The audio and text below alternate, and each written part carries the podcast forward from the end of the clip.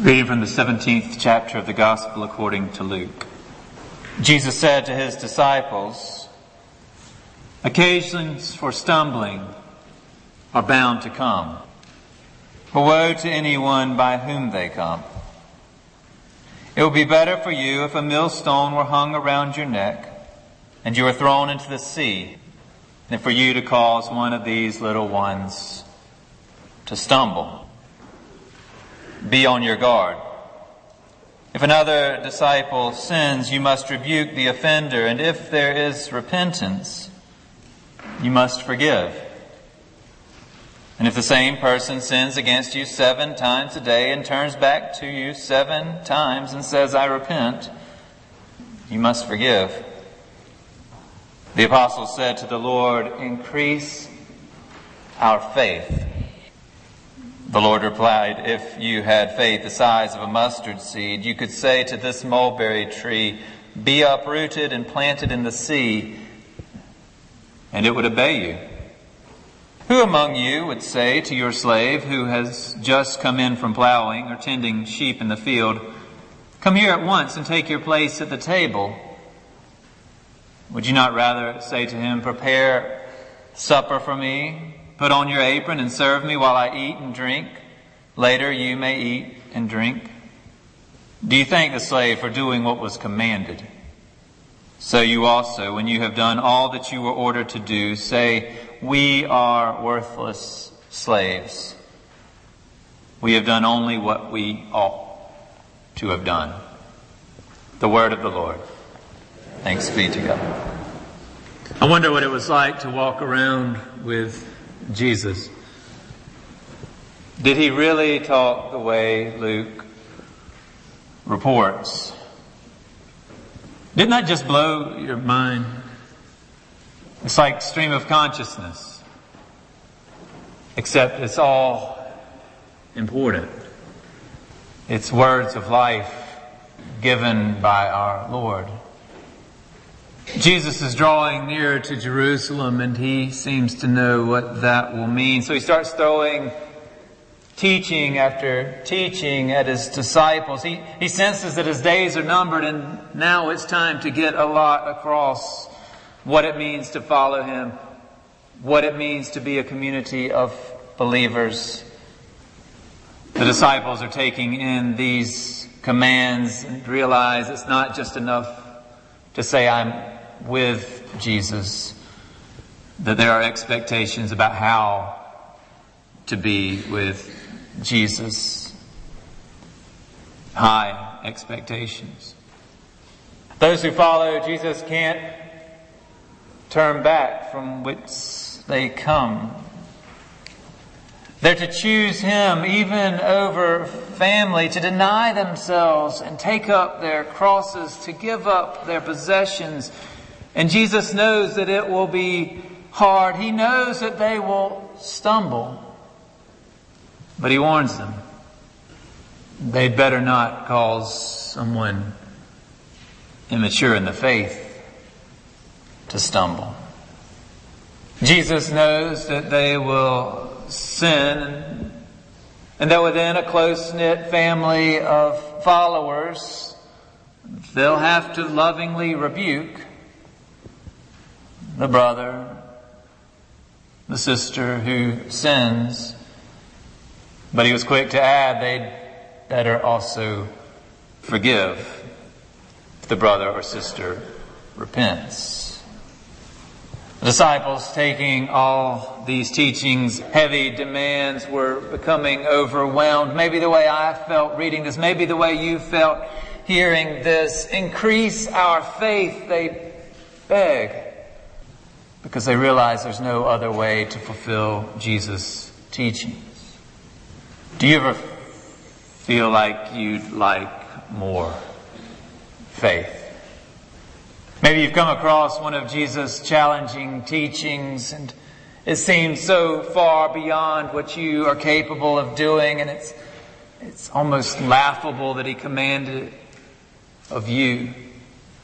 You think I'm supposed to do this? My perfect grandmother couldn't do this. Do you ever feel like you could use more faith? Maybe you've had a diagnosis and you have no idea how you're going to cope with it.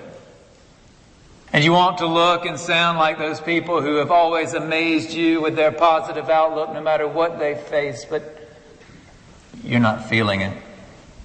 Maybe there's brokenness in a relationship.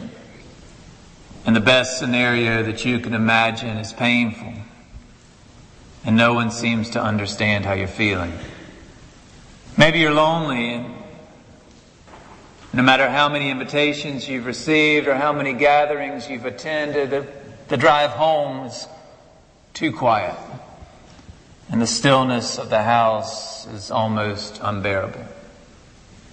Maybe one of your coworkers or, or friends or family members has pushed you about what it is you believe and you don't have the answers to their questions and, and their challenges and you feel inadequate in what you believe and what you know and what you can articulate. Do you ever feel like you could use more faith? Of course you do. We all do. I have conversations with you. I know you do. I have conversations with God. I know that I feel I could use more faith.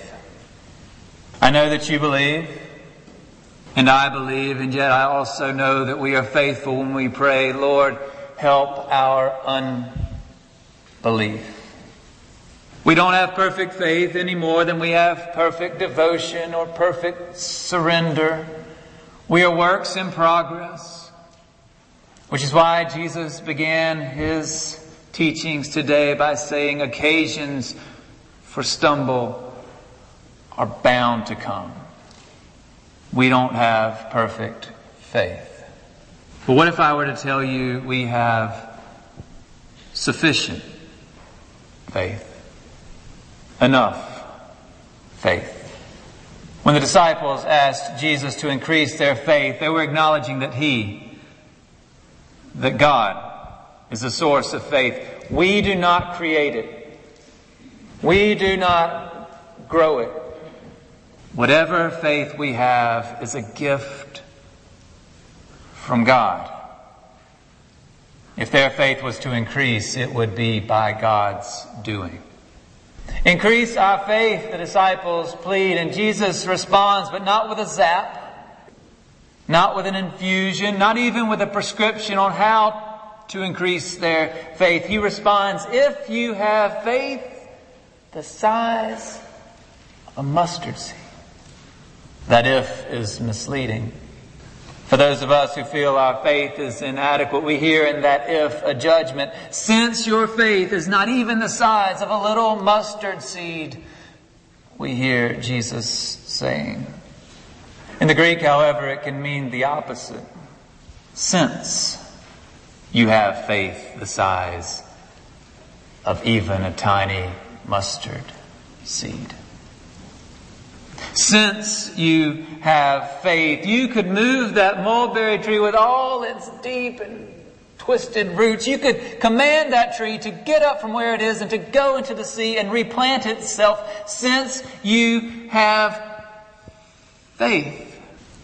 To which we're saying, well, I've never had faith like that. It's never worked for me. To which I have to respond, when was the last time you commanded a tree to transplant itself into the sea? Last weekend, my uncle came to help me remove some bushes with deep and long growing roots from our backyard. And it took a tractor, but we did it. Never once did I stop to think, let's command those shrubbery to remove themselves.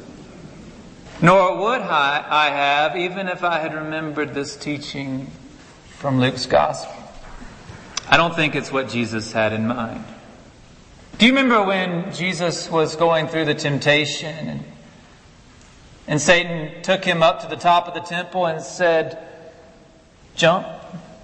The scripture teaches, Satan said, that God will command his angels concerning you to protect you.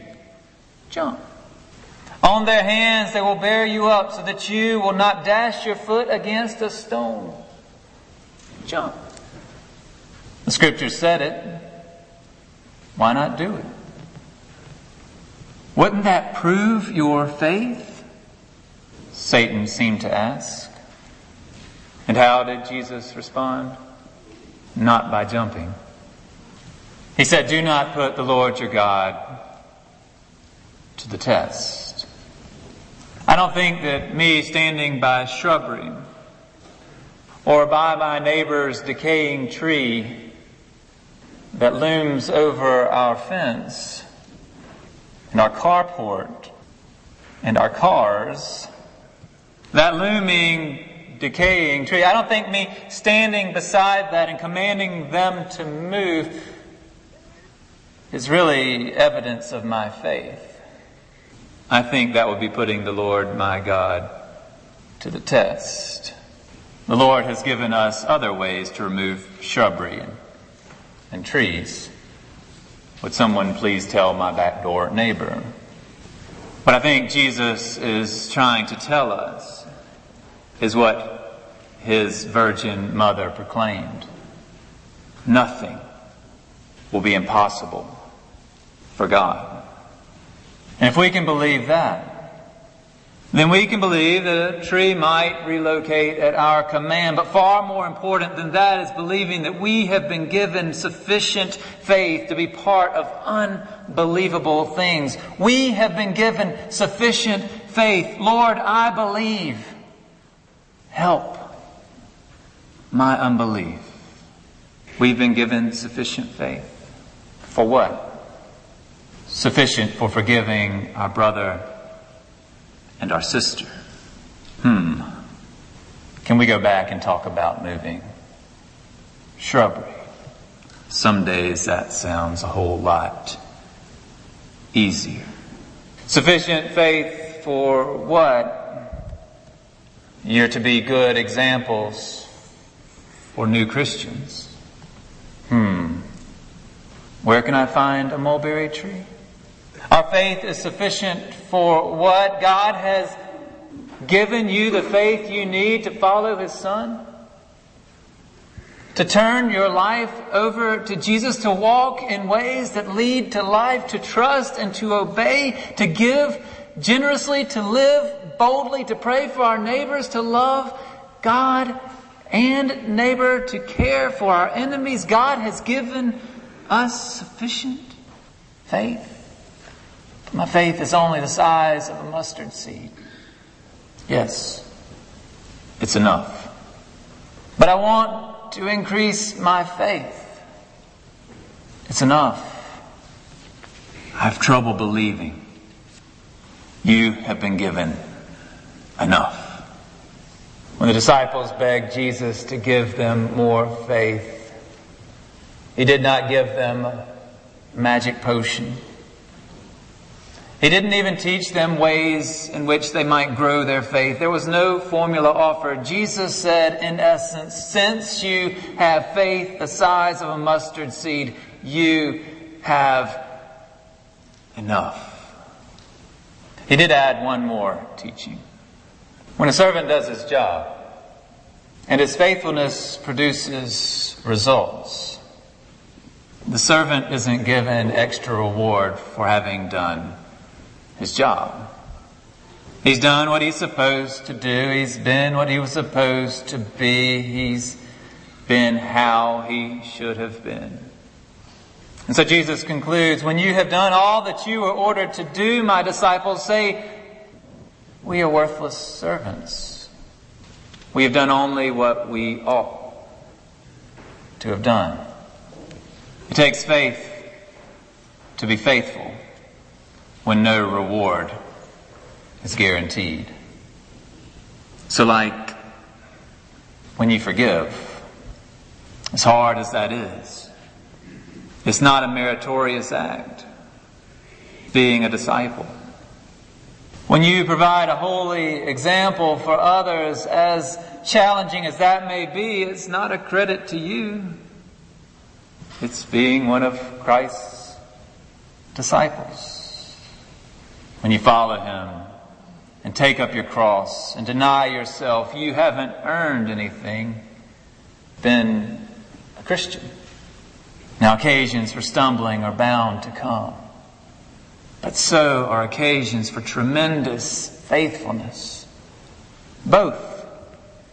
The discipleship your faith enables and the mercy that forgives your stumbling, both are gifts from God.